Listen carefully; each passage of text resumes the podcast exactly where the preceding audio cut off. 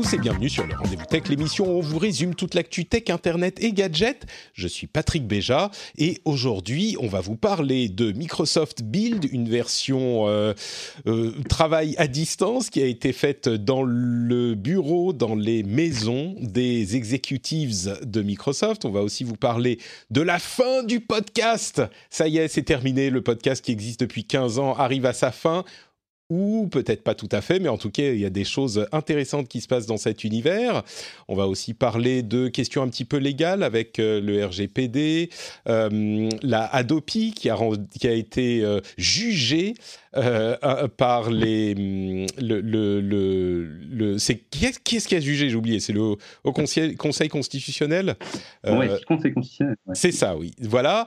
Euh, le conseil constitutionnel enfin il y a plein d'autres choses dont on va parler. Netflix il vous désabonne de votre abonnement automatiquement et pour m'aider à parler de tout ça, j'ai le grand plaisir de recevoir, bah, on va dire bonjour à Guillaume dans un instant, mais avant, euh, honneur à Gaël. Euh, Gaël qui nous rejoint comme tous les mois. Comment ça va Gaël? Jean-Patrick, écoute, très très bien. Merci de m'accueillir encore. On entend, enfin, on discutait avant de lancer l'émission et tu nous disais que ton fils est de retour à l'école et donc moi, je comprends forcément que oui, ça va très bien, euh, beaucoup mieux qu'avant. je, je, je l'avoue, je voulais pas le dire publiquement, mais voilà, maintenant c'est ah, fait. Ah pardon, pardon, je t'ai outé. non, non, t'inquiète. J'assume, mon fils est à l'école et il est heureux. C'est surtout ça en fait. C'est pour ça que non, je suis heureuse, sûr. parce qu'il est heureux. Écoute, moi, le fait que mon fils soit retourné à la crèche, euh, ça m'a rendu très heureux. Euh, pas pour moi, mais parce que lui, il était un petit peu, euh, il voulait revoir ses amis, tu vois, euh, il voulait socialiser un petit peu, et, et c'est ça, c'est pour ça uniquement le fait qu'il, moi, je préférerais bien sûr l'avoir euh, 24 heures sur 24 à la maison tout le temps. Oula, parlons pas de malheur. Attendez, je vais, il faut que je jette du sel par derrière mon épaule. Menteur. mais, mais Ceci dit, euh, si vous me suivez sur Instagram, euh, vous, voyez qu'il a fait des choses extraordinaires ce week-end. D'abord, il nous a aidé à poncer la rampe euh, d'entrée à la maison. Il a pris la, petite truc avec le papier de verre, il a poncé un petit peu. Après, il a fait un truc de fou. Il a pris une grande branche qui était plus grande que lui, et puis il l'a posée par terre et il a genre sauté par-dessus plusieurs fois. Euh, des trucs, mais c'est un, c'est un, un, un, un c'est un génie, c'est un, un génie, un athlète, mais euh, incroyable, incroyable. Euh, donc voilà pour euh, la petite partie enfant. Euh, Guillaume, dont les deux enfants sont à la maison, va très bien également. Comment ça Guillaume? Ça va très bien. Merci Patrick, effectivement, pour, pour l'invitation. Euh, ouais, alors moi j'ai encore mes enfants, euh, donc je peux pas encore me réjouir. Je veux bien embaucher le tien, par contre, parce que j'ai de l'enduit à poncer, donc si jamais il a un peu de temps devant lui, ça, ça m'aiderait énormément. Et puis je suis très content parce que la dernière fois qu'on s'est parlé, Patrick, dans le cadre du rendez-vous tech, euh, j'animais maladroitement, enfin en tout cas le, le mieux possible, le rendez-vous tech, alors que tu te retrouvais à, à être euh, contraint à rester chez toi alors que tu avais prévu un voyage au Japon. C'est loin tout ça, mais un petit moment d'émotion quand même. Ah ben écoute, les, les, les, rôles sont renversés, mais euh, on va bah, cet été peut-être qu'il y aura à nouveau un renversement des rôles. Euh, on en reparlera un moment, mais c'est vrai que je vais prendre pour le coup des vacances euh, comme l'année dernière, quelques semaines de vacances cet été, et peut-être que je ferai appel à toi. J'espère que je ne serai pas forcé de revenir dans l'émission ce coup-ci. Mais bon, c'est des vacances, des staycations, donc il y a peu de chances que ça soit annulé. Euh, écoutez, avant de se lancer dans Microsoft Build, la conférence de développeurs, et dans tous les autres sujets qu'on a, je voudrais quand même remercier d'autant plus chaleureusement euh, les auditeurs qui choisissent de soutenir l'émission. Spécifiquement, je voudrais dire merci à Alexandre Nouvelle. Attendez, j'ajuste le micro. Hop, comme ça c'est mieux. Alexandre Nouvelle, Nessou 96, Le Coin, Anne Cauchy, euh, Bringer Arnaud ou Arnaud Bringer, Marc Bender ou Bandé, euh, Gaston Bengola Monzon, J'essaye de faire un tout petit peu l'accent euh, espagnol sur le dernier nom. Daddy Gain, Daddy Gan, Benoît Labarthe et David Blanchard. Merci à vous tous et à tous ceux qui choisissent de soutenir l'émission. C'est vrai que depuis quelques mois, les choses sont euh, euh, compliquées et différentes et il y a plein de gens qui continuent à soutenir l'émission. Donc je vous suis hyper, hyper reconnaissant. Et d'ailleurs, si vous appréciez les podcasts et que vous parlez anglais et que vous travaillez de chez vous, vous aimerez peut-être un nouveau podcast que je viens de lancer en anglais avec mon ami Tom Merritt qui s'appelle Work in Sanity quand tu dis vite, ça fait Work Insanity, c'est très très drôle. Mais on vient de le lancer et on parle, c'est très rapide, c'est 10-15 minutes, on parle des, euh, d'astuces qu'on a développées, nous, pendant nos 10 années et 15 années de travail à la maison. Et on travaille tous les deux depuis très longtemps. Euh, à la maison, chacun chez nous, et donc on parle de ce qui est important, etc., des petites astuces. Bref, ça s'appelle Work Insanity. Si vous appréciez, euh, si vous travaillez de chez vous, peut-être que vous apprécierez. C'est un podcast hebdo assez court.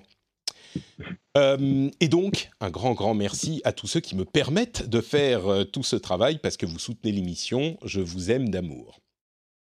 Alors parlons un petit peu de Microsoft Build. C'est la première de ces grandes conférences de développeurs qui ont été évidemment chamboulées par la pandémie. L'autre grosse conférence, qui est celle de Google, a été annulée. Celle d'Apple aura lieu dans deux petites semaines, une, deux petites semaines, et elle aura lieu en ligne et gratuite pour tout le monde, ce qui est différent de la version physique quand elle est en place, euh, quand elle se passe euh, comme d'habitude. Mais euh, cette conférence a été mise en place donc avec bah, les moyens du bord qui sont quand même considérables pour Microsoft. Et mon impression là-dessus, c'est que de plus en plus, Microsoft euh, réalise le rêve de ou la, prophétie de Satya Nadella, qui est arrivé à sa euh, à ses commandes il y a quelques années de ça, et est en train de devenir vraiment l'infrastructure euh, professionnelle des gens qui travaillent avec Internet, c'est-à-dire bah, des gens qui travaillent tout court, parce que travailler sans Internet aujourd'hui c'est vraiment compliqué. Et euh, ils sont partout, tant et si bien que, d'une part, ils font plein de trucs super compliqués euh, que je ne comprends moins, et, vraiment, enfin, des trucs d'infrastructure euh, qui, qui, qui, rendent les professionnels hyper heureux et les professionnels de l'informatique hyper heureux et qui rendent des services énormes, mais qui sont beaucoup moins, évidemment, consommateurs.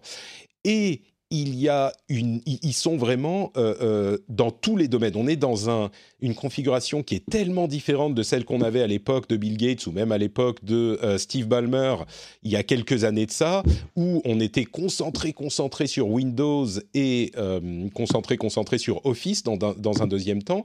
Là, on est beaucoup plus large que ça.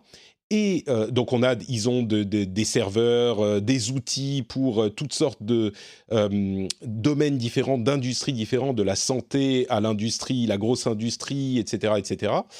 Et ils ont également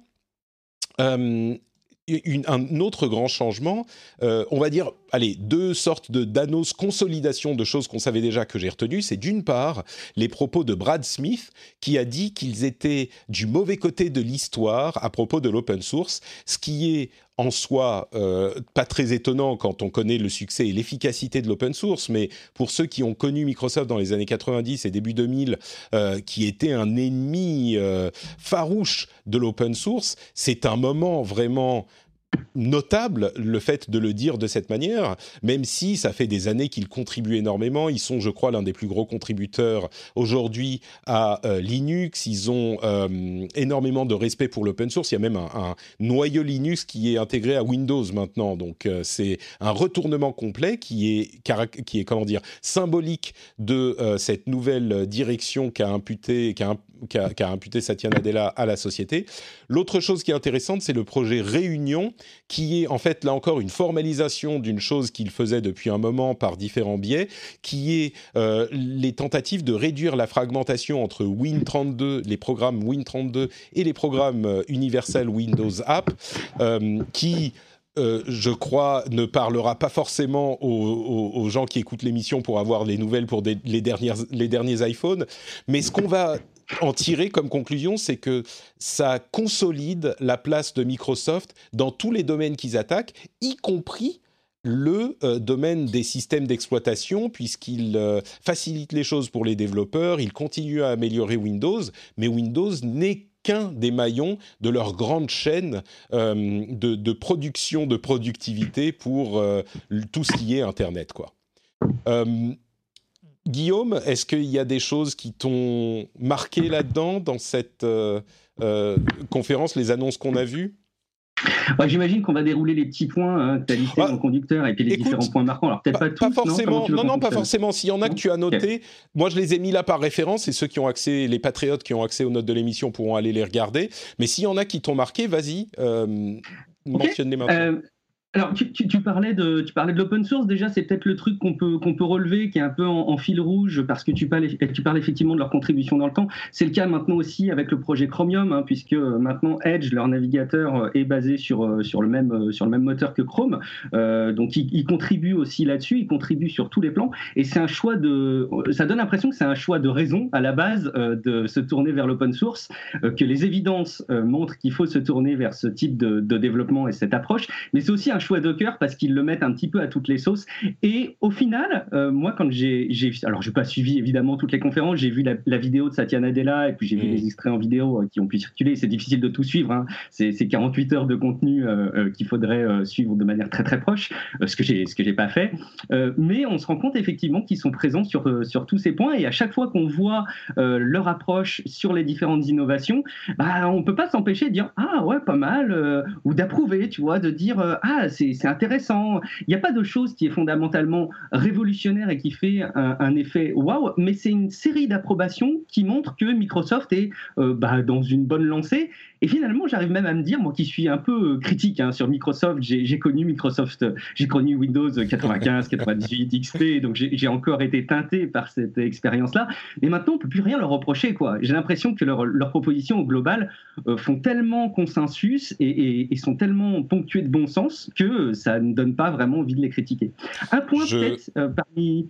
Oui sur, sur ce point, je, je, je peux entendre déjà d'ici certains auditeurs qui empoignent leur clavier, notamment Mika, j'en suis sûr, il se reconnaîtra, euh, pour aller dans les commentaires, t'expliquer spécifiquement tout ce qu'on peut encore reprocher à Microsoft. Oui, mais euh, je comprends ce que tu veux dire. Il y a clairement un, changement, un changement d'orientation dramatique de, du Microsoft d'avant. Vas-y, continue disons que les haters d'Apple qui, défendaient corps et âme ces, environnements-là, maintenant ont, je trouve, beaucoup d'arguments et euh, les systèmes sont euh, très matures maintenant. Donc, mm. du coup, la contrepartie, c'est qu'il n'y a pas forcément des innovations qui euh, nous ouvrent la bouche et nous laissent la langue pendue en se disant waouh, c'est vraiment une révolution. Il y a un point quand même, moi, que j'ai trouvé super intéressant, c'est leur approche sur le framework fluide mm. qu'ils avaient déjà un petit peu teasé. Peut-être qu'on peut le, décrire en quelques bah, secondes. C'est alors, l'approche, c'est de ne plus euh, passer, en gros, hein, je schématise énormément, mais par Word pour faire des documents texte, par Excel pour faire des tableurs, par PowerPoint pour faire des présentations, mais d'avoir des blocs de contenu, qui soient euh, des graphiques, des tableaux, des textes, euh, qui soient d'une part interactifs, c'est-à-dire qu'on peut les partager, là on pourrait les partager tous les trois, et puis chacun rajouter des éléments dans une liste collaborative ou changer les données du tableau, et à tous les endroits où ils seraient implantés. Donc c'est quelque chose qu'on pourrait voir arriver dans euh, Teams, donc l'espace de conversation, dans la suite Office, mais pourquoi pas dans des mails. Et je trouve que c'est vraiment peut-être le plus gros changement de paradigme pour euh, l'informatique personnelle, qui est qu'on n'est plus L'objectif n'est plus de lancer un logiciel pour aller ouvrir un document pour le modifier et ensuite de le partager, mais il est de créer euh, de manière collaborative des blocs de contenu et de retrouver ces blocs un peu partout. Je trouve que c'est vraiment le truc qui, moi, m'enthousiasme le plus. Euh, après, évidemment, ça pose des questions quant à la, confidentialité, parce qu'on va pas, on va peut-être être amené à créer plein de contenus qu'on va partager abusivement euh, en ligne, sans se rendre compte des, dangers. Mais moi, c'est le truc qui m'a le plus marqué. Et en plus, la cerise sur le gâteau, la chose sur laquelle je suis euh, hyper sensible, c'est euh, euh, la, partie graphique, la partie interface graphique, qui m'a l'air presque, ça donne l'impression qu'ils ont un temps d'avance sur le graphisme. C'est vrai que c'est une, une, manière de réimaginer en fait ce qu'est un document, parce que les documents, ils ont été conçus, conceptualisés il y a maintenant quoi 40 ans avec au, Park Research Center, euh, le Xerox, Xerox Park, euh, et, ils n'ont pas changé depuis. Et là, euh, même s'il y a eu beaucoup de tentatives et beaucoup d'essais, et là, effectivement, c'est une manière de moderniser vraiment l'idée même qu'on se fait d'un document, en n'ayant plus des petits fichiers qui sont sur les disques durs, mais vraiment des blocs qu'on va pouvoir moduler, euh, déplacer, partager, assembler, etc. C'est une, une, approche intéressante euh, à voir comment ça se développera à l'avenir. Et je suis content que tu en parles parce que c'est l'un des sujets qui m'avait marqué aussi. Une, de manière... Vas-y Gaël, excuse-moi. Je, voulais juste dire de manière générale, effectivement, je pense que leur approche a complètement changé, en, ayant maintenant aujourd'hui une, volonté d'être sur plein de petites fonctionnalités, et ils développent plein de petites choses pour en fait réfléchir solution et, réfléchir euh, solution pour l'utilisateur final versus leur approche qui avant était très produit, comme tu le disais euh, Patrick, c'est avant c'était le produit, je pense à Office et, point barre. Maintenant c'est je pense aux fonctionnalités, je pense aux solutions pour mon utilisateur et, euh, je produis des, je développe des, des fonctionnalités pour ça.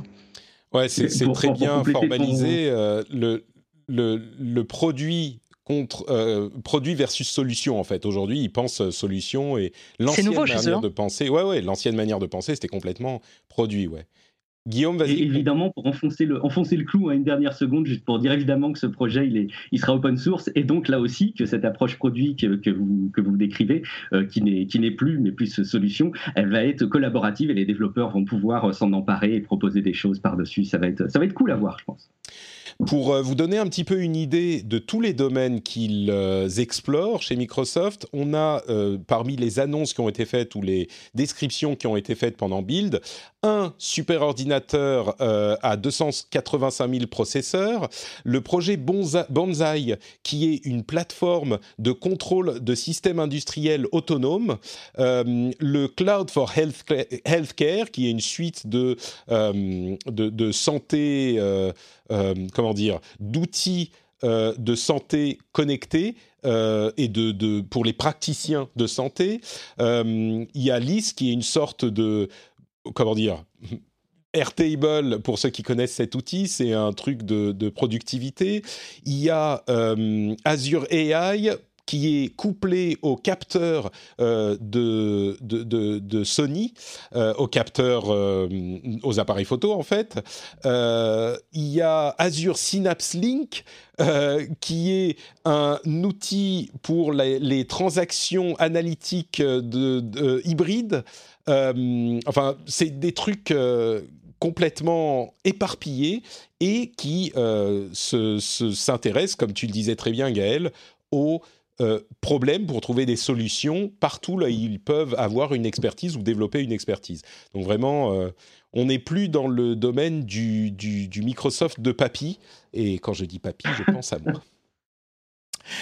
Euh, donc voilà pour Build. parlons un petit peu maintenant de ce qui se passe dans le monde des podcasts avec cette annonce qui a fait un comment dire, qui a un petit peu fait un coup de tonnerre dans le petit monde des podcasts. Et généralement, j'aime pas trop parler de la soupe interne des podcasteurs, mais là, ça concerne vraiment les auditeurs aussi, potentiellement dans l'avenir. C'est l'annonce de Spotify qu'ils ont euh, obtenu l'exclusivité pour la diffusion du podcast de euh, Guillaume. Si tu peux te muter quand tu quand tu parles pas, j'ai l'impression qu'on entend. Euh, donc, ils ont obtenu l'exclusivité de diffusion du podcast de Joe Rogan, euh, qui est sans doute un deal qui, va coûter à Spotify euh, plusieurs dizaines, dizaines voire peut-être une centaine de millions de dollars. Donc, ils ont l'exclusivité pour plusieurs années, on ne sait pas combien de temps exactement, sur les 11 ans de diffusion de ce podcast à partir du 1er septembre. Et donc le podcast n'existera plus nulle part ailleurs. Alors si vous connaissez pas le podcast de Joe Rogan, je vais pas m'étendre trop longtemps sur le personnage qui est un petit peu particulier, euh, mais en gros c'est euh, c'est un gars euh, qui est commentateur de d'arts martiaux, qui est ancien champion d'arts martiaux lui-même, qui invite des gens qui sont euh, souvent des compétiteurs d'arts martiaux, souvent des comiques. Il est également comique, lui. Vous avez peut-être vu son comédie spéciale sur Netflix. Euh, et des personnalités, des penseurs, ce qu'il appelle des penseurs. Alors, penseurs, faut prendre le terme avec des, pincettes. Euh, c'est un petit peu limite conspirationniste parfois. C'est un petit peu doigt d'honneur parfois. C'est un petit peu vulgaire parfois, mais c'est un petit peu vrai aussi. Genre, c'est comme ça que les vrais gens pensent. Et il est très populaire avec les vrais gens. Et euh, il est comment dire, à la limite de, parfois il invite des gens peu respectables de l'extrême droite américaine, parfois il invite des invités de des académiciens, il y a, enfin des académiciens, je veux dire du monde académique, des chercheurs. Il a très euh, célèbrement invité Elon Musk et plein plein de gens très célèbres. Et c'est le podcast, sans doute l'un des podcasts les plus suivis aux États-Unis. Il a 190 millions de downloads par mois, selon ses propres sources. 190 euh, millions de downloads par mois, donc évidemment c'est un énorme morceau et il ne sera disponible que sur Spotify à partir de septembre. À noter qu'il avait refusé d'aller sur Spotify jusqu'à maintenant, euh, et donc c'est aussi un moyen pour Spotify d'avoir l'émission, ce qui consolide leur euh, attractivité, en tout cas pour les auditeurs américains. Euh, à côté de ça, on a aussi Audible et euh, Amazon qui sont en discussion pour avoir des podcasts potentiellement exclusifs. Euh, Amazon Music qui intégrerait les podcasts bientôt.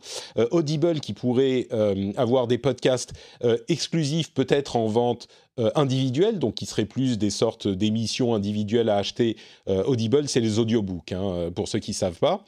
Apple est en train de discuter pour avoir des podcasts originaux et potentiellement exclusifs également, potentiellement liés à leurs émissions donc peut-être des compagnons à des émissions qui sont diffusées sur Apple TV.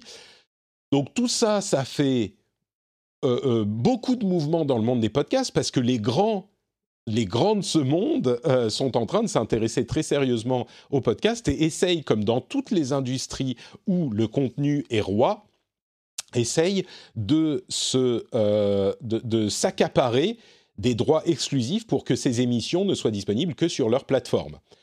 Et ça pourrait dessiner potentiellement une certaine forme, un certain paysage du podcast à l'avenir, si la chose se généralise, et il n'y a pas de raison de penser qu'elle ne se généraliserait pas.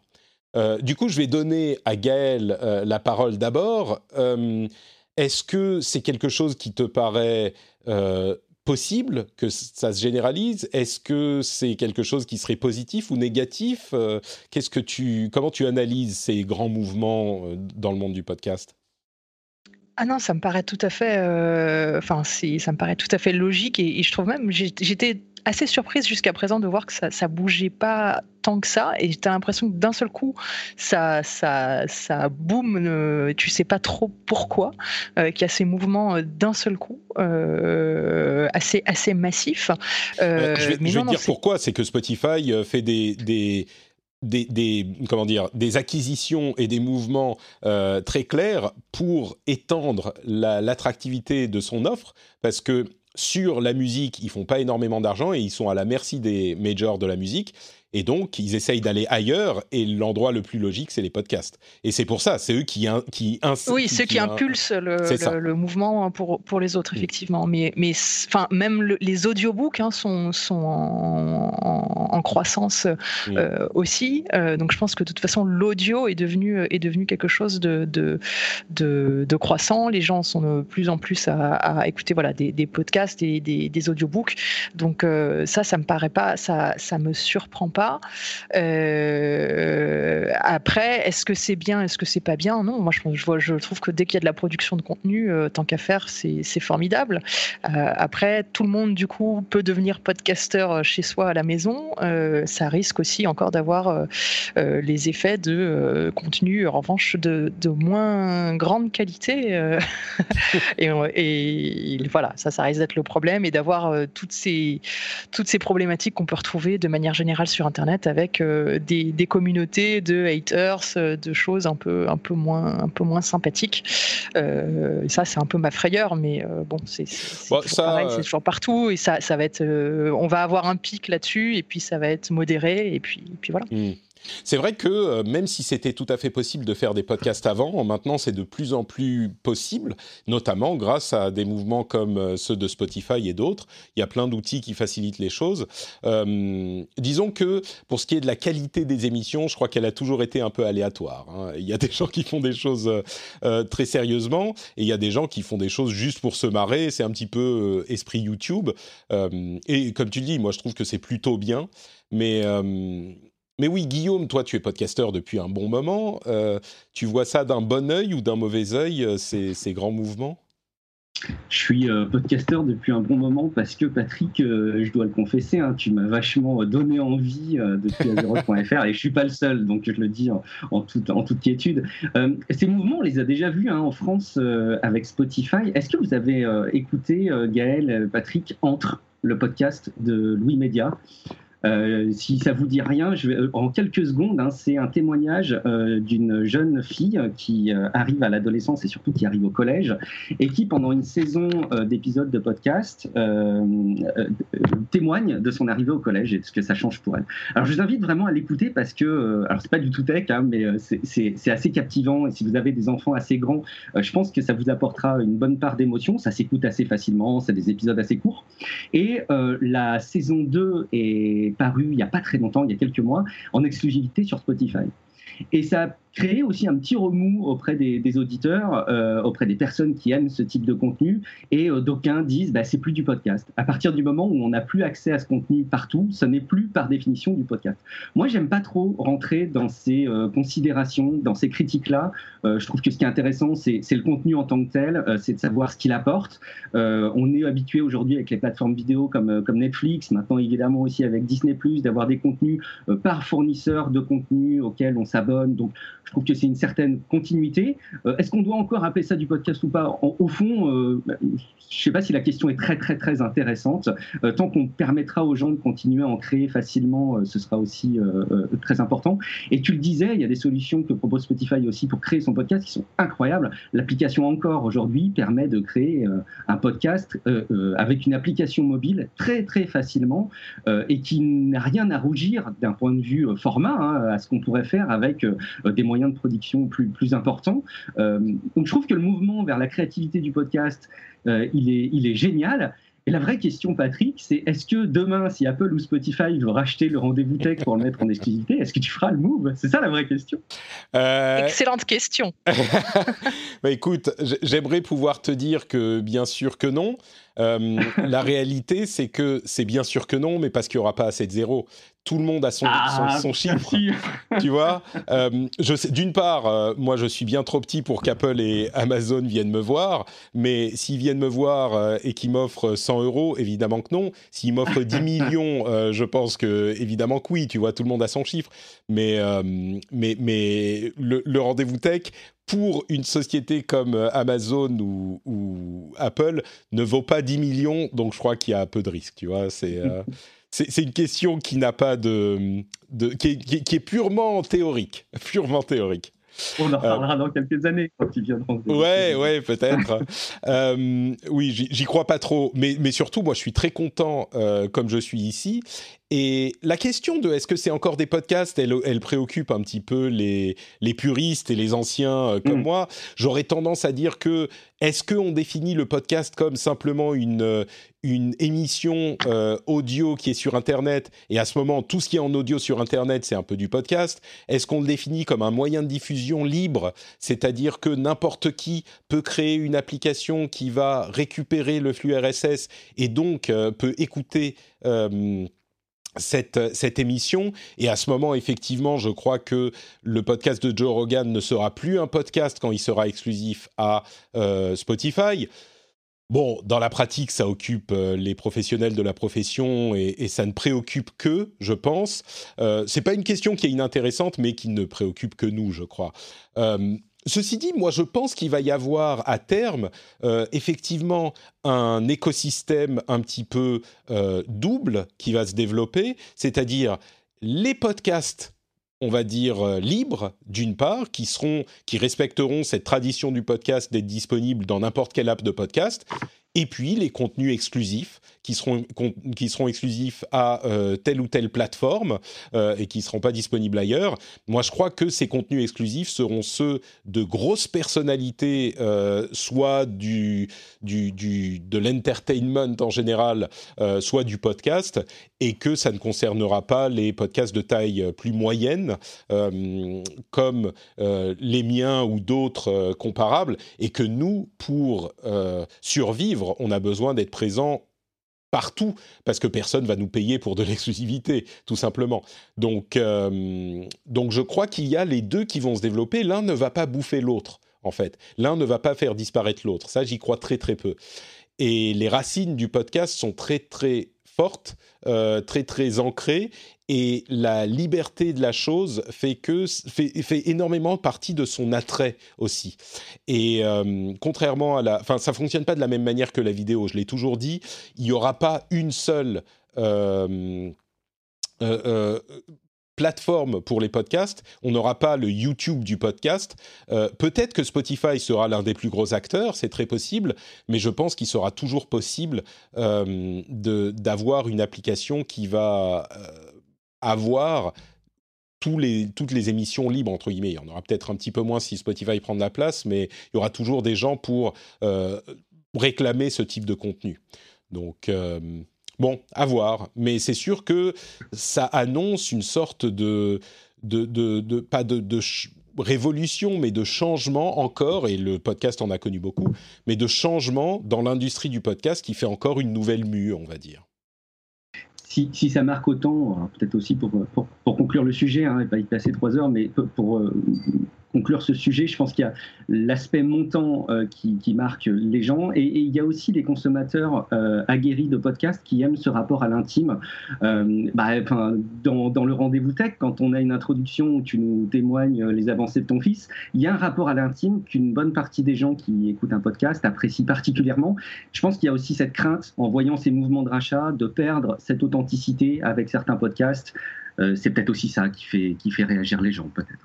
C'est possible, oui. C'est sûr qu'avec la professionnalisation, euh, c'est un truc qui, qui peut faire peur. Euh, des podcasts très produits, euh, dont on, qui existent déjà. Hein. D'ailleurs, tu parlais de, de, Louis Média. il y en a d'autres. Il y a Binge, il y a Nouvelles Écoutes. Enfin, il y en a plein.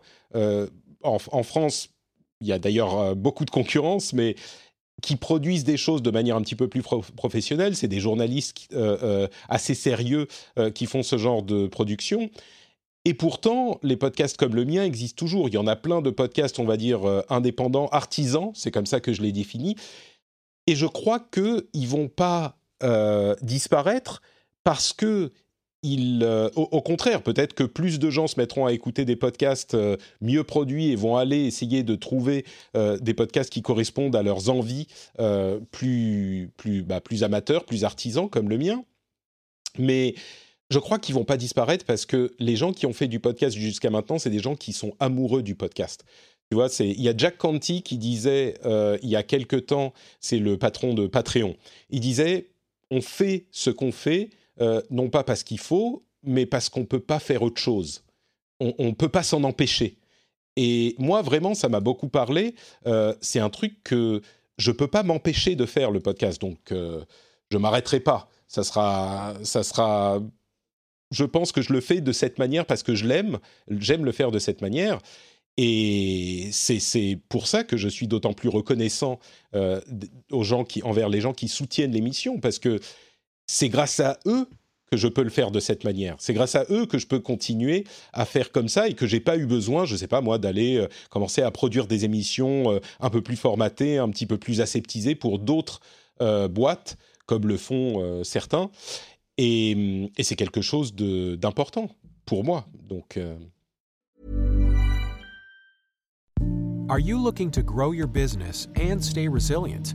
Look no further than FM Global. With over 180 years of scientific research and engineering expertise, we bring innovative solutions to ensure your commercial property today so you can prosper tomorrow. Et, et, ça le démocratise aussi parce que je pense que ça, ça, ça, ça permet à des gens qui connaissent pas forcément le podcast, euh, oui, qui ne connaissaient pas jusqu'à présent, de découvrir aussi ce, ce monde-là euh, et effectivement de, de pousser à, à, la création certaines personnes qui seraient pas forcément allées. Et on voit de plus en plus de jeunes comme tu le disais aussi Guillaume, voilà, la, jeune collégienne qui crée son, son podcast, bah, ça crée aussi des, des, des, possibilités euh, et des, vocations peut-être même pour, pour, pour des nouveaux. Donc euh, c'est pas, pas mal aussi. Et les deux offres effectivement existeront toujours. Il y aura, il y aura toujours euh, le rendez-vous tech et il y, aura, il y en aura d'autres. Eh bien écoutez, euh, on va donc faire une petite pause pour continuer à parler de podcast. D'une part, je voudrais vous répéter que Work Insanity est un podcast qui peut peut-être vous intéresser si vous travaillez de la maison et que vous parlez anglais. Un nouveau podcast que je viens de lancer avec mon ami Tom Merritt. Donc Work Insanity, des conseils pour bien travailler en 15 minutes, euh, pour bien travailler de la maison en 15 minutes chaque semaine, tous les lundis. Donc euh, à écouter. Et bien sûr, encore plus important que ça, euh, le soutien sur Patreon. Le soutien sur Patreon, c'est ce qui permet effectivement à ce podcast d'exister. Et, hum, j'en suis vraiment encore plus euh, conscient. J'en suis toujours très conscient, hein, euh, parce que si j'avais pas votre soutien, bah, je pourrais tout simplement pas manger, pas élever mon fils, pas avoir un toit sur ma tête. c'est vraiment grâce à vous, c'est vous qui me permettez de vivre de ce travail de cette passion mais j'en suis encore plus conscient euh, et reconnaissant avec la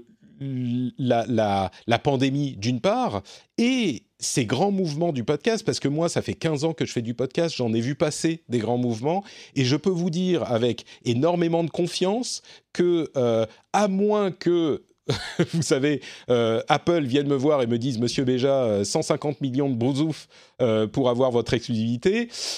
Bon, on en rediscuterait à ce moment, mais à moins que ça, ça se produise, je sais que quoi qu'il arrive, je pourrais continuer à vous fournir cette émission, je pourrais continuer à travailler et à créer cette émission de la manière que je veux et de la manière que vous appréciez, parler de tech longuement, en profondeur, en expliquant, en analysant. Et il n'y a pas de raison, tant que vous me soutenez, il n'y a pas de raison que ça s'arrête. Et j'ai pas de raison d'aller voir ailleurs, j'ai pas de raison de faire autrement parce que vous êtes là pour euh, euh, pour soutenir financièrement un produit que vous appréciez. Et ça, c'est quelque chose d'incroyablement important.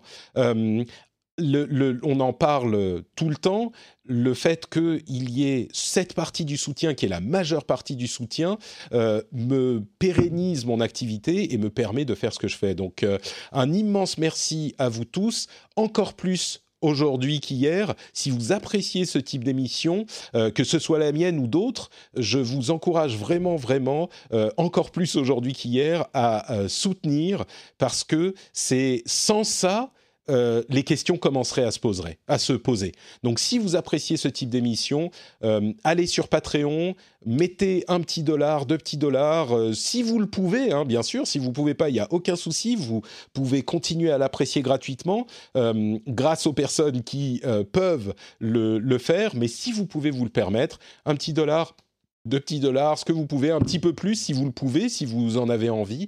Euh, et ça continue, ça, permet aux artisans podcasteurs comme moi euh, de continuer à faire euh, ce métier. Donc un grand merci à vous tous. Patreon.com slash rdvtech, le lien est bien sûr dans les notes de l'émission et vous pouvez y avoir accès directement depuis votre téléphone. Ça prend deux minutes à faire. Bon, bah écoutez, on va parler un petit peu plus rapidement de sujets en plus. D'abord, des sujets un petit peu légaux. Euh, il y a deux choses que je voulais évoquer. Euh, la décision d'un euh, juge américain qui a déclaré que, ou qui a jugé que le simple fait de regarder l'écran d'un téléphone aux États-Unis constituait une recherche pour laquelle il était nécessaire d'avoir un mandat. Bien sûr, le téléphone peut afficher des informations euh, confidentielles et c'est pas un jugement qui est euh, de la Cour suprême, donc peut-être que ça va aller plus loin, mais à ce stade, euh, les informations qui sont contenues dans le téléphone, même quand on allume le téléphone sans le débloquer, constitue une recherche qui nécessite un mandat selon ce juge. C'est une, euh, une décision que j'ai trouvée très intéressante parce que jusqu'à maintenant, on disait souvent que le fait de débloquer le téléphone était ce qui euh, constituait une recherche par la police. Et là, ça va beaucoup plus loin dans la protection de la vie privée. Donc, euh, jugement intéressant. Un autre jugement très intéressant, c'est un, jugement en Hollande qui a décidé que une grand-mère qui avait posté des photos de ses petits-enfants devait les supprimer suite à la demande des parents des enfants en question, donc des enfants de la grand-mère, euh, parce que l'action constituait une euh, contrevenait à au RGPD. généralement, le RGPD s'applique aux euh, aux, données professionnelles et pas aux données euh, personnelles. Mais là, étant donné que les, enfin, aux données euh, gérées par des, des, sociétés et pas par des personnes, mais là, étant donné qu'elles étaient rendues publiques sur un réseau social, le juge a décidé que le RGPD pouvait s'appliquer parce qu'elle était disponible pour un grand nombre de personnes et donc la grand-mère a, dû, a été contrainte de supprimer les photos. Les relations entre les parents et la grand-mère n'étaient visiblement pas au beau fixe, ce qui a mené l'affaire devant les juges. Mais c'est une question qui peut se poser aussi. Euh, et je crois que je suis sûr que parmi les auditeurs, il y a beaucoup de gens qui ont dû avoir des discussions avec leurs grands-parents euh, ou avec leurs parents en disant euh, les photos des petits enfants. Moi, j'ai décidé que on, va être, on va limiter les choses de telle ou telle manière Faire respecter ça à, la famille, ça peut être compliqué. Euh, donc bon. Et je rappelle juste que la loi euh, impose que pour un enfant au-dessus de 13 ans, euh, un parent ne peut pas poster sur les réseaux sociaux les photos de son enfant sans avoir son consentement.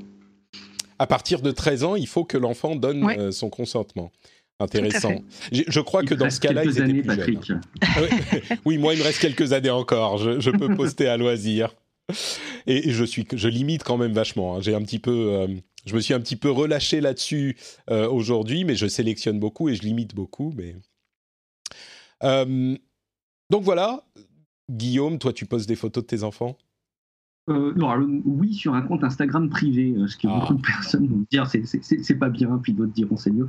Euh, mais je suis content par contre de voir l'évolution sur l'écran d'accueil du smartphone quand il est verrouillé, là, sur l'élément que tu relayes, parce que je vais pouvoir justement dire à mon fils, tu vois, quand tu regardes les notifications de maman sur son téléphone, normalement tu devrais pas le faire, même les policiers devraient pas le faire, donc tu vois, ça va me donner une excuse en plus pour lui dire qu'il faut pas aller regarder les notifications. Eh, c'est une invasion de la vie privée, clairement. Mais c'est marrant, moi, moi-même quand je regarde, quand je prends le téléphone de ma femme, je m'interdis de regarder ses notifications euh, parce que je trouve ça hyper invasif, quoi. Je trouve euh, c'est comme aller fouiller dans ses, son courrier ou je sais pas quoi. Je... Donc, Mais c'est un réflexe qu'on a en fait. On voit une notification, on est tellement habitué qu'on ne peut pas. Euh, c'est même pas voulu en fait. Mais, mais c'est quelque chose qu'on fait naturellement, effectivement. Bah, on, va, on va prendre des mandats pour, pour aller Il faut aller demander un mandat au juge pour regarder les notifications du téléphone de son conjoint.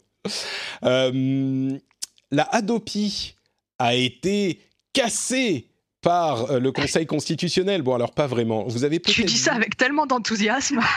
Bah, en fait, je dis ça avec. Pour Mais pas du tout, pas du tout, parce que en fait, bon, je suis pas du tout un fan de la Hadopi, mais cette histoire m'a laissé un goût un petit peu amer dans le dans la bouche parce que euh, il y a le Conseil constitutionnel qui a rendu une décision sur euh, la loi sur la Hadopi en euh, rendant un avis négatif sur une partie de la loi. Et euh, suite à cet avis négatif, à cette euh, restriction, on a des organisations dont la Quadrature du Net qui avait initié le mouvement qui a mené à, cette, à cet examen. la Quadrature du Net, donc, a fait une sorte de célébration qui pouvait laisser entendre que la Hadopi avait été interdite. Et c'est un petit peu dans cette euh, comment dire dans cette euh, mouvance que je critique souvent de euh, partisanisme, partisanerie, partisianterie excessive, selon moi, où en fait là c'était vraiment un coup de pub que s'est fait la quadrature du net, et je comprends qu'ils soient contents qu'il y ait un avis négatif, mais la manière dont ils l'ont dont ils ont communiqué sur la chose et la manière dont ils ont laissé entendre euh, le jugement était tout bonnement, euh, c'était de, de, l'infox, quoi. J'utilise le terme dans un instant, vous allez comprendre pourquoi, mais c'était pas vrai. Euh, ce qu'a ce qu'a dit le Conseil constitutionnel, c'est que une toute petite partie d'une phrase de la loi devait être supprimée. En gros, la phrase qui, qui a été remise en cause, c'est ils peuvent notamment obtenir des opérateurs de communication électronique l'identité, l'adresse postale, l'adresse électronique et les coordonnées téléphoniques de l'abonné. Ce qu'a trouvé à redire le Conseil constitutionnel, c'est sur le mot notamment, qui donnait un petit peu ce qu'on appelle un accès open bar, c'est-à-dire que ça ne limitait pas les données que pouvait obtenir la Hadopi à ces données qui étaient énumérées plus loin, et que ça laissait entendre que la Hadopi pouvait demander plus de données et plus d'informations que celle-ci. Et donc, ils ont supprimé, ils ont demandé la suppression de ce terme, notamment, enfin, ils ont, leur recommandation est que ce terme n'est pas acceptable, donc le gouvernement va très certainement, s'il le souhaite, pouvoir simplement le supprimer de la loi, le terme notamment, et la structure de la Hadopi reste entièrement valide, entièrement inchangée, fonctionne exactement comme elle a changé jusqu'à maintenant, et euh, d'ailleurs, la Adopi elle-même l'a dit, ils n'ont jamais euh, fait usage de cette euh, porte ouverte, on va dire, et ils, ils se sont toujours jusqu'à maintenant limités à la demande des informations qu'on a citées juste maintenant, c'est-à-dire adresse électronique, adresse postale, etc. Donc, en pratique, ça ne change strictement rien, il n'y a aucune victoire sur rien, aucune remise en question du fonctionnement de la Hadopi. Bon, allez, euh, du fonctionnement pratique de la Hadopi, oui, une petite remise en question de, euh, du fonctionnement théorique qu'ils auraient pu avoir et qui était effectivement abusif, mais il n'y a vraiment pas de quoi euh, estimer que la Hadopi est remise en cause. Donc, voilà, ça m'a et, je le répète à chaque fois que je critique un petit peu la quadrature du net, je les ai soutenus, je continue à les soutenir financièrement. Je trouve qu'ils font un travail hyper important et qu'il est important qu'on les ait. Mais ce type de communication, pour moi, est euh, contre-productif. Voilà, je trouve ça contre-productif. Euh, et pour euh, le terme infox, il y a eu des euh, nouveaux termes français qui ont été ajoutés à euh, la langue française, dont infox qui fait officiellement partie des nouveaux termes. Il y en a des biens, il y en a des moins bien, des, termes, des termes en question.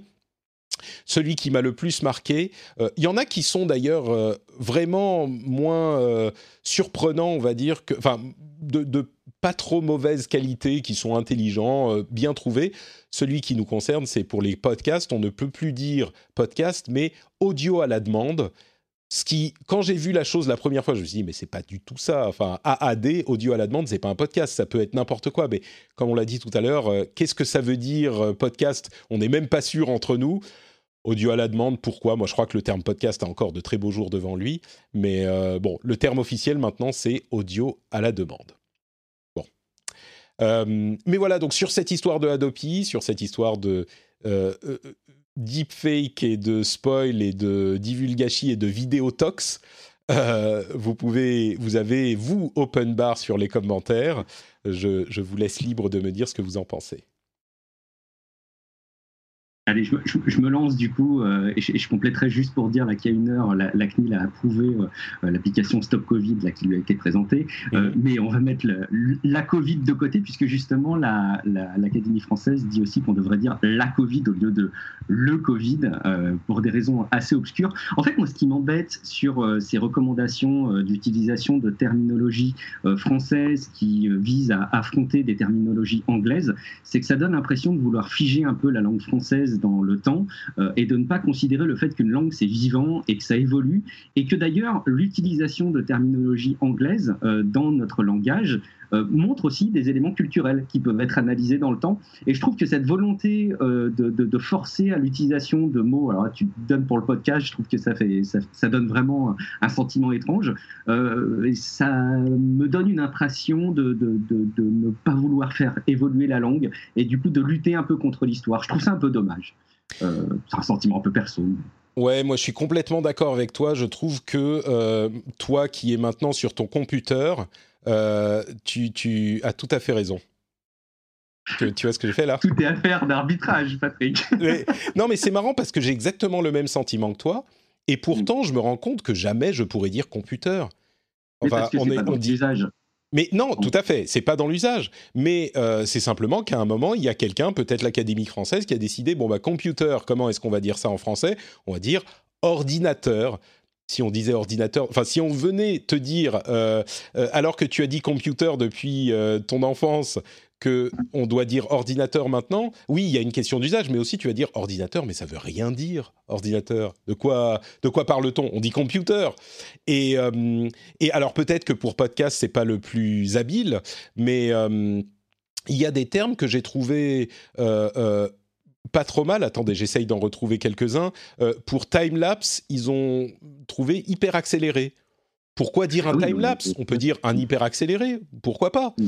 euh, Et on a une approche très différente de la langue des anglophones, et je comprends l'aspect vivant de, de, la, de la langue, euh, etc. Mais je sais pas. Je suis bah, par exemple, slow fashion, on peut dire mode durable, euh, on peut dire pour la piège à clic, pour clickbait tu vois, c'est des termes qui me paraissent pas. Alors peut-être que certains vont être euh, adoptés et d'autres non ensuite, et que ceux qui sont pas adoptés vont rester dans leur forme anglophone. Et...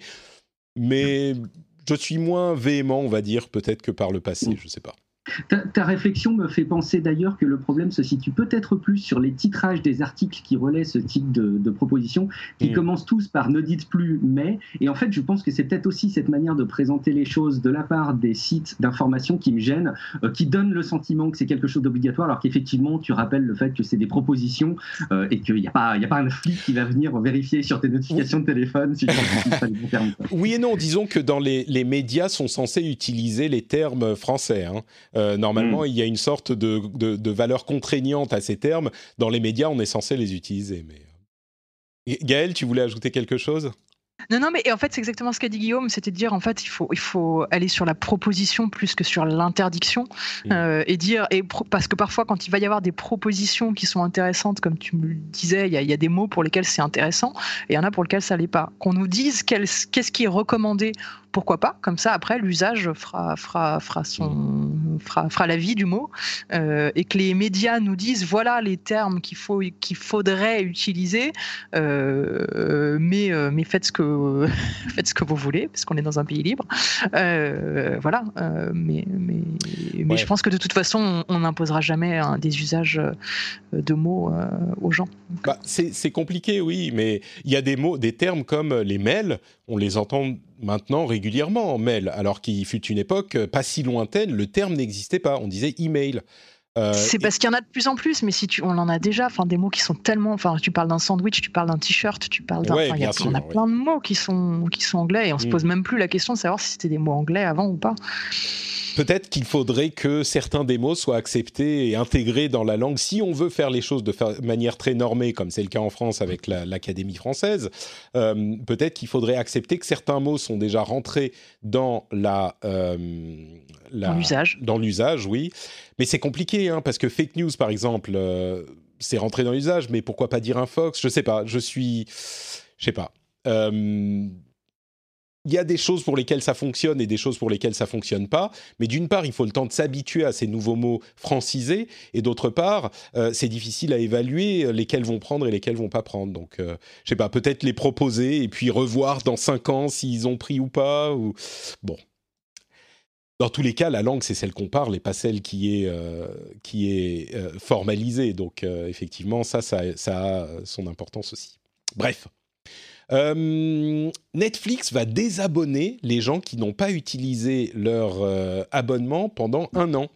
C'est intéressant comme mouvement parce que euh, ça veut dire qu'ils vont, qu'ils vont sciemment se couper de euh, revenus potentiels, peut-être qu'ils se disent que d'une part, bah, c'est un bon service à rendre aux gens euh, et que ça poussera les gens du coup à s'abonner parce que les gens savent qu'ils vont pas avoir l'abonnement euh, qui va courir pendant des années et des années.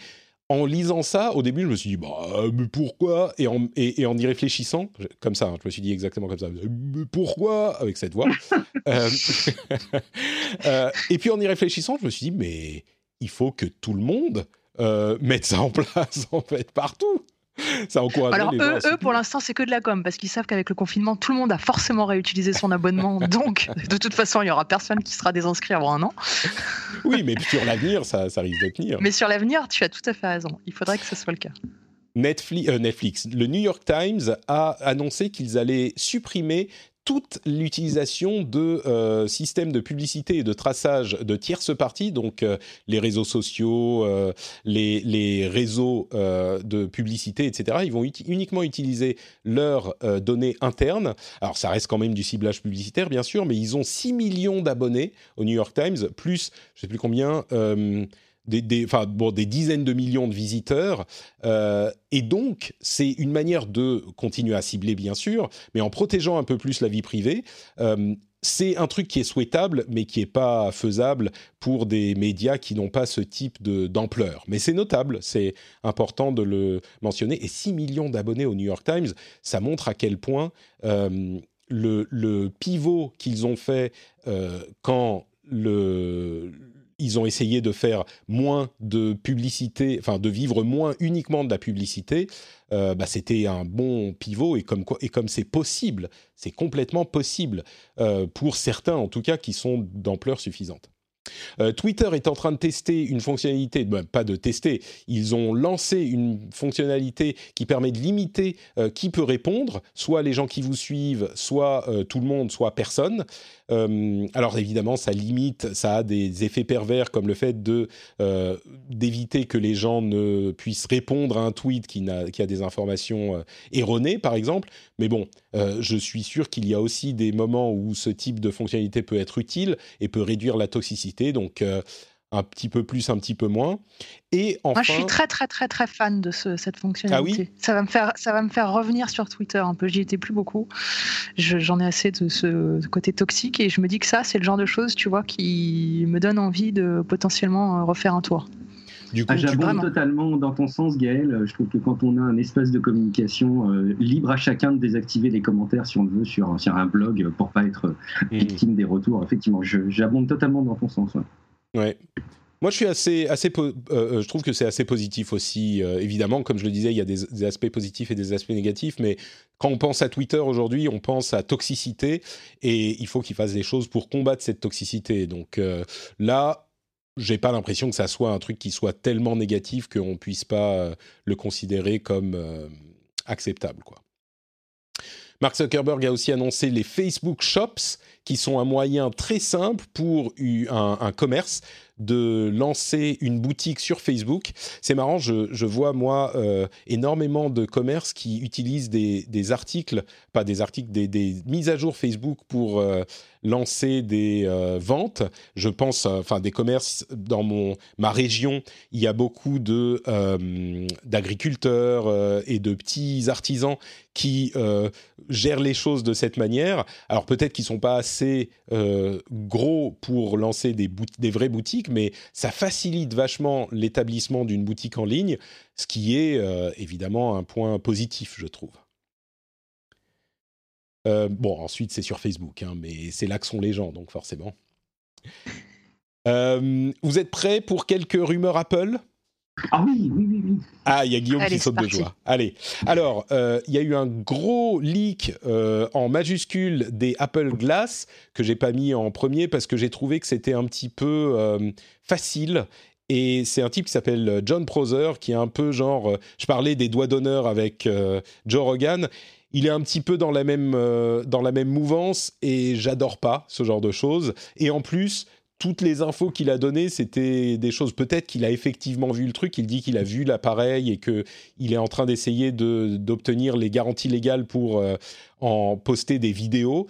Ok, peut-être qu'il l'a vraiment eu entre les mains, mais les infos qu'il donne sont pas non plus euh, complètement indevinables. Mais bref, euh, design de lunettes classique, prix autour de 500 euros, disponibilité 2021, peut-être 2022 et euh, affichage dans l'épaisseur des verres, euh, qui seront des verres qui auront... Euh, c'est 500 euros plus le prix des verres si vous avez des verres à prescription, à correction. Et donc l'affichage se ferait dans le verre lui-même, avec une connexion au téléphone et pas de haut-parleur, mais donc les, des AirPods par exemple, pour avoir le retour audio.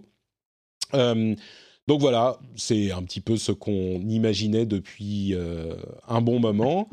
Euh, il y a un nouveau jailbreak de l'iPhone. Ça avait pas, c'était pas arrivé depuis un moment, mais donc euh, tous les derniers iPhones sont jailbreakables. Donc si vous voulez jailbreaker votre iPhone, vous pouvez. Apple serait en train de revoir leur stratégie sur Apple TV, enfin Apple TV Plus, en se disant que avoir 5 ou 10 émissions exclusives ne suffit pas et ils vont essayer d'obtenir les droits d'émissions plus classiques, d'émissions de ce qu'on appelle de back catalogue, donc d'archives de sitcoms, de séries, etc., qui n'ont pas été produites par eux pour étoffer un petit peu leur offre. Euh, et enfin, euh, Min Chi Kuo euh, pense que l'iPhone 12 n'aurait pas de d'écouteurs dans la boîte et donc ça serait un moyen de vendre plus d'AirPods, ce qu'on peut tout à fait imaginer peut-être même une réduction de prix de l'AirPods pour les acheteurs d'iPhone 12. Euh, mais moi, ça me paraît pas du tout être euh, quelque chose qu'Apple, enfin, ça me paraît complètement être quelque chose qu'Apple pourrait faire. Euh, c'est genre, bah voilà, pas d'écouteurs dans la boîte et, et encore une fois le doigt d'honneur. Si vous voulez des écouteurs, bah vous avez qu'à en acheter. Voilà, rien à foutre. Euh, et personne ne va décider de ne pas acheter d'iPhone 12 parce qu'il n'y a pas d'écouteurs, je crois. Il y a des gens qui vont, qui ne voudraient de toute façon pas d'iPhone, qui vont dire que c'est inacceptable. Euh, et je suis sûr que certaines autres personnes vont dire c'est inacceptable et quand même l'acheter. Mais je pense que on comptera sur les doigts d'une main les personnes qui voulaient acheter un iPhone 12 et qui finalement ne le feraient, ne le feraient pas s'il n'y avait pas d'écouteurs dans la boîte. Et puis le prix des écouteurs va augmenter de 30%. Et ça, c'est... Évidemment, on a affaire à Apple, euh, monsieur. Donc voilà, quelques petites rumeurs, des choses, euh, bon, euh, intéressantes. les lunettes, pas si surprenantes que ça. Guillaume, ça te, tu, tu es prêt à acheter des Apple Glass? Euh, non, en plus les premières versions, je ne sais pas ce que ça donnera, c'est cool à suivre. Hein, c'est toujours les rumeurs Apple, c'est toujours sympa à suivre. Mais, je crois beaucoup à la réalité augmentée. On ne l'a pas mentionné d'ailleurs, mais c'était Satya là dans sa vidéo qui mentionnait, je crois qu'il y a des, ateliers dessus que j'ai pas suivi pour la build de Microsoft euh, sur l'utilisation de la réalité augmentée pour accompagner, c'est un exemple précis, hein, mais dans l'industrie, euh, pour accompagner euh, des personnes à distance pour leur expliquer comment construire quelque chose. Il y a des technologies aujourd'hui dans l'industrie qui utilisent la réalité augmentée et qui sont hyper pertinentes, très enthousiasmantes. Écoute, si Apple propose quelque chose comme ça pour le grand public, ça pourra avoir son succès peut-être à l'avenir, ouais, pourquoi pas. Ouais, bon, c'est sûr que si ça fonctionne comme c'est dit, c'est-à-dire des lunettes qui ont des têtes de lunettes normales euh, et qui ont un affichage dans le verre de la lunette, c'est vrai que ça pourrait être, euh, ça pourrait être sympa. À voir ensuite euh, l'autonomie du truc. Enfin, il y a plein de questions qui se posent, quoi. Mais bon. Ok, c'est tout pour Apple. Je suis un peu déçu. Moi, je pensais euh, que, vous, que, vous, seriez. Alors moi, je retiens, moi, je retiens Apple TV Plus très ah, étonnamment, mais parce que parce que Apple TV Plus, j'ai testé euh, là et je trouve que ce qu'ils produisent est de très très grande qualité. Mmh. Euh, et le fait qu'ils achètent du, du, catalogue ancien, ça me plaît aussi parce que c'est beaucoup ce que fait Amazon Prime. et tu retrouves des vieux thrillers des années 90, des, des, des vieilles choses. et, et j'aime beaucoup ça, tu vois, d'avoir quelque chose de grande qualité plus du bac catalogue. Je trouve que c'est une bonne, une bonne stratégie et euh, j'espère qu'ils vont continuer là-dedans à avoir peu de production mais de grande qualité et puis après du, back catalogue. Je trouve que c'est une bonne, euh, c'est une bonne approche. Voilà. C'est vrai que la grande question, c'était est-ce que euh, quelques séries de grande qualité suffisent? Parce que c'est vrai que souvent, on prend un abonnement pour regarder une série dont on a entendu parler. Il suffit qu'il y en ait euh, une nouvelle tous les deux mois ou tous les trois mois. Et bon, on va pas se désabonner pour le mois entre les trucs qu'on veut regarder. Et c'est vrai que les séries d'Apple TV+, euh, au lancement, en tout cas, les trois séries qui étaient lancées avec le service, moi, je les ai trouvées de super bonne qualité et je les avais énormément appréciés. Depuis, il n'y a pas eu énormément de choses, mais bon, le fait qu'ils aillent chercher peut-être des trucs. Alors, c'est pas forcément des années 80, hein, c'est peut-être plus récent, mais euh, le fait qu'ils aillent chercher des trucs. Oui, je suis vieille, oh. Sois pas désagréable. non, mais je voulais dire que euh, c'est pas forcément du bac catalogue très ancien, tu vois, ça peut être des trucs des années 2000 ou 2010 ou. Bon. Euh... C'est pas ancien, ça, si? Non, mais c'est quand même du bac catalogue. oui. Euh, alors, allez, quelques petites news pour finir. Euh, il y a un service dont j'ai pas beaucoup parlé, mais qui fait du bruit depuis quelque temps, qui s'appelle Cameo, qui est en fait euh, un service qui permet à n'importe qui de demander à une célébrité de lui enregistrer un petit message vidéo et les prix vont de, euh, je sais pas, quelques dizaines d'euros à, ou c'est surtout aux États-Unis, hein, donc c'est des, des, célébrités un peu has-been, parfois un peu anciennes, mais quelques dizaines d'euros à quelques centaines d'euros, et on peut du coup avoir euh, une euh, célébrité qui vous envoie un petit message ou qui envoie un message à votre ami ou on offre comme cadeau d'anniversaire à quelqu'un qui aime beaucoup tel ancien joueur de baseball un, un, joyeux anniversaire. Et la personne en question, ça lui prend vraiment 15 secondes à faire ou on va dire une minute à enregistrer et euh, ça lui rapporte un petit peu d'argent. C'est un petit peu la gig économie des célébrités ou des célébrités euh, de, comment dire de euh, classe B ou C. Et c'est un service qui a énormément de succès aux États-Unis en ce moment, surtout avec le confinement et ces, anciens acteurs ou anciennes stars ont besoin de faire rentrer des sous. Je ne serais pas du tout surpris que ça arrive en France à terme aussi. Euh, et pour anticiper la question de Guillaume et de Gaël, du coup, je vais vous dire, euh, moi, le prix de euh, Patrick, ça sera... célébrité. personnalité has C'est ça, personnalité, c'est classe quoi? Alors, il y a quoi après D, E, F, G, c'est ça? Mais je suis sur Akinator quand même, donc ça veut dire que quand même. Hein. et, et, et, du coup, moi, le prix, ça sera 1 euro 99 minimum. Euh, mais donc voilà, je, trouve ça assez sympa. Euh, on parlait des, et je vais vous laisser la parole dans une seconde, on parlait des événements qui sont tous annulés, et ben l'IFA de euh, Berlin a fait quelque chose d'assez intéressant. En fait, ils vont quand même tenir l'événement, mais ils vont le tenir sur trois jours. L'IFA, c'est un grand salon de, de, technologie hein, à Berlin. Euh, ils vont le tenir sur trois jours, uniquement sur invitation, et avec un minimum de, un maximum de 1000 invités, de 1000 visiteurs sur quatre événements en parallèle. Donc, ça sera 4000 personnes divisées en, en quatre groupes de 1000. Euh, en, en, Allemagne, il y a une limite pour les regroupements de 5000 personnes, je crois, donc ils sont bien en dessous. Euh, et c'est une manière assez intéressante de faire, euh, de faire la chose. Ça permet d'avoir un salon quand même et d'avoir cette partie euh, qui est très importante et qu'on ne peut pas reproduire euh, facilement en ligne de networking, de discussion, de rencontres. donc c'est assez intelligent de la part de l'IFA. Euh, Facebook a visiblement eu une euh, augmentation d'inscription des jeunes, vous savez, ceux qui n'aiment pas Facebook, des millennials, des Gen Z, euh, parce qu'il y a beaucoup de groupes qui aident les gens pour trouver du travail, etc., etc. Et donc, dans, ces conditions, pendant la pandémie, bah, il y a plein de jeunes qui sont allés sur Facebook. Et hum, ce qui est intéressant aussi à constater, hum, l'enseignement à distance qui a été implémenté pendant la pandémie, bien sûr, il a beaucoup de désavantages, beaucoup d'inconvénients, mais hum, certains sont en train de constater qu'il a aussi des avantages, le fait que les enfants sont pas distraits euh, pendant les séances d'apprentissage, il y a moins de, de pression sociale, et ça facilite l'apprentissage pour euh, certains étudiants. Donc euh, c'est intéressant à noter aussi. Puis enfin, dernière chose, pour le point sur les apps de traçage, l'API euh, Apple Google est implémentée et disponible. Euh, l'application Stop Covid continue à être développée en France, elle continue ses étapes et on constate partout ailleurs dans le monde que les applications visiblement ne servent pas à grand-chose ou sont difficiles à faire adopter. En Australie, par exemple, il y a désormais euh, quasiment plus personne qui la télécharge. Euh, et, donc, euh, si on se réfère à ce dont je parlais dans l'épisode bis de la semaine dernière, FED, vous vous souvenez, c'était faisabilité, efficacité, danger. Et eh ben, on, voit bien que là, la faisabilité a l'air d'être très très faible sur les, les applications existantes. Donc bon, ça pose des questions sur la euh, désirabilité de ces applications. Mais bon, donc plein de choses donc euh, pour conclure. Cameo, euh, l'IFA, Facebook pris d'assaut par les jeunes, etc., etc.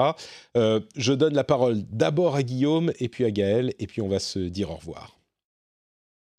Euh, juste un mot pour dire Caméo, là que je découvre en fait avec euh, ton, explication. Je trouve ça génial parce que ça doit illustrer euh, toutes les célébrités qui ont eu des messages privés en permanence sur leur compte Instagram, etc. En disant fais mon annonce répondeur s'il te plaît, dis-moi ceci. Ils en pouvaient plus et il y a quelqu'un qui a eu l'idée géniale de commercialiser ça. C'est extrêmement malin. Non, belle découverte. N'est-ce pas? Je trouve aussi, moi, je, je, je suis. hyper impatient de voir arriver ça en France pour voir quelle entre guillemets célébrités vont euh, signer avec ce truc. On peut quand même avoir un message de Chuck Norris pour 2000, pour pardon, pour 229 euros, pour 230 euros. Eh, bah, c'est un peu cher, mais imagine, imagine Gaël, t'as un ami qui est euh, qui a connu, qui est fan de, Chuck Norris. Euh, tu payes, bon, c'est un gros cadeau d'anniversaire peut-être, mais tu, as, tu as un message de Chuck Norris que tu peux lui envoyer qui lui dit, bon, je sais pas, un truc que dirait Chuck Norris. C'est trop fort. même en intro du rendez-vous tech, Chuck Norris qui dit euh, Je suis Chuck Norris et j'approuve ce podcast. Imagine le succès. ok, on va te l'offrir. Euh. Non, non, non abonnez-vous à Patreon, à Patreon plutôt. Je préfère Patreon, c'est beaucoup mieux. Bon, euh, donc voilà, Gaël, autre chose qui t'a marqué? Non, je vais juste, je suis désolée, je vais juste nuancer le point sur euh, l'école à distance, parce que euh, nous, on en a fait beaucoup des ateliers en ligne euh, gratuits pour les, les, jeunes collégiens, et on voit quand même que c'est majoritairement très compliqué parce qu'il y en a beaucoup qui sont mal équipés, qui ont deux, trois frères et sœurs, le chien, la mère, le père, ils n'ont pas tous un ordinateur, il faut rendre l'ordinateur pendant un atelier euh, parce que papa ou maman en a besoin. Ça a été beaucoup plus compliqué de manière générale que, que facile, euh, même s'il y en a qui ont eu de très bonnes conditions. S'il y avait des bonnes conditions pour tout le monde, ça serait formidable, mais malheureusement, en termes d'équipement, en termes de connexion, c'est pas le cas. Euh, donc voilà, je, nuance juste, même si effectivement il y a des aspects positifs et ça fait découvrir beaucoup de ressources en ligne à, à beaucoup de, de parents, de jeunes, d'enseignants même. Donc ça a eu des aspects positifs de ce côté-là. Eh ben merci pour cette précision importante, effectivement, même si elle est un peu déprimante. Bon, eh ben écoutez, je vais vous remercier pour cet euh, épisode éclectique et sympathique, euh, comme toujours. Et avant de se quitter, bien sûr, je donne euh, à chacun quelques minutes pour nous dire où on peut vous retrouver. Guillaume, où es-tu sur Internet? Euh, une fois par semaine dans Tech Café, un autre regard sur, sur la tech en podcast. Euh, et puis le reste du temps, là, j'ai les mains dans, dans le placo, dans la, la pierre et l'enduit. Donc là, c'est pas sur Internet, mais c'est là où on me retrouve le plus souvent en ce moment. T'es pas sur Instagram? Ouais. T'es pas sur Instagram pour nous poster Sur Instagram et sur Twitter, Patrick, effectivement. Très bien, très bien. Attends, mais je te suis pas sur Instagram. Guillaume Vendée. Guillaume Vendée, hop, en direct. Guillaume Vendée. Ça, c'est du podcast incroyable. Hop, s'abonner. Et t'as intérêt à poster des, photos de tes. Allez, je photos de ton, placo maintenant. Très bien. euh, Gaël, euh, où es-tu? Euh, bah, vous pouvez me suivre soit moi, at GM Girardo, et puis je vais être un peu plus présente du coup sur Twitter, euh, grâce aux nouvelles fonctionnalités, ou alors at Coud underscore FR, vous trouvez tous les réseaux sociaux de Coud, on, on poste beaucoup là-dessus, donc voilà. Merci beaucoup Gaël. Merci d'avoir été avec moi. Pour ma part, c'est Note Patrick sur Twitter, Facebook et Instagram. Euh, vous pouvez effectivement retrouver mes, aventures et certaines aventures de mon fils qui est tellement adorable. Et puis des news et des infos sur Instagram et des photos de la nature. Enfin vraiment un, un medley, une collection, un cocktail incroyable de tout ce qui fait ma vie. Note Patrick sur Instagram et sur Twitter.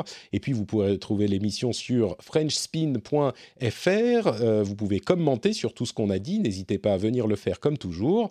Et bien sûr, patreon.com slash rdvtech pour ceux qui veulent soutenir l'émission.